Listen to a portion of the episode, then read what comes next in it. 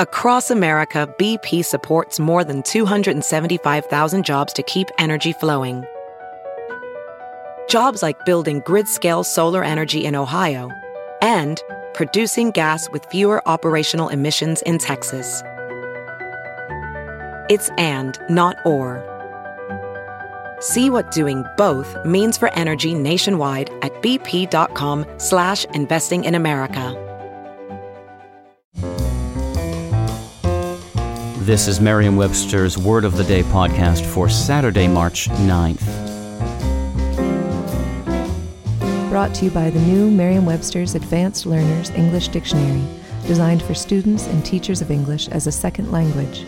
Learn more at learnersdictionary.com. The word of the day for March 9th is de rigueur, spelled as two words as they would be in French D E R I G U E U R. De rigueur is an adjective that means prescribed or required by fashion, etiquette, or custom. Proper. Here's the word used from an article by Anthonia Akitunde in the Huffington Post. Wait, put on my eyeglasses, I insisted, substituting my mom's lightweight frames for the thick, big black ones that are de rigueur right now for many a bespectacled twenty something.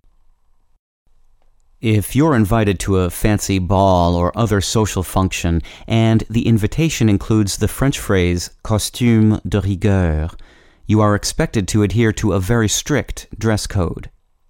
Typically, a white tie and tails if you're a man, and a floor length evening gown if you're a woman. In French, de rigueur means out of strictness or according to strict etiquette. One definition of our word rigor, to which rigueur is related, is the quality of being strict, unyielding, or inflexible. In English, we tend to use the phrase de rigueur to describe a fashion or custom that is so commonplace within a context that it seems a prescribed, mandatory part of it. I'm Peter Sokolowski with your word of the day. Visit the all new learnersdictionary.com, the ultimate online home for teachers and learners of English. A free online dictionary, audio pronunciations, custom study lists, and interactive exercises are available now at learnersdictionary.com.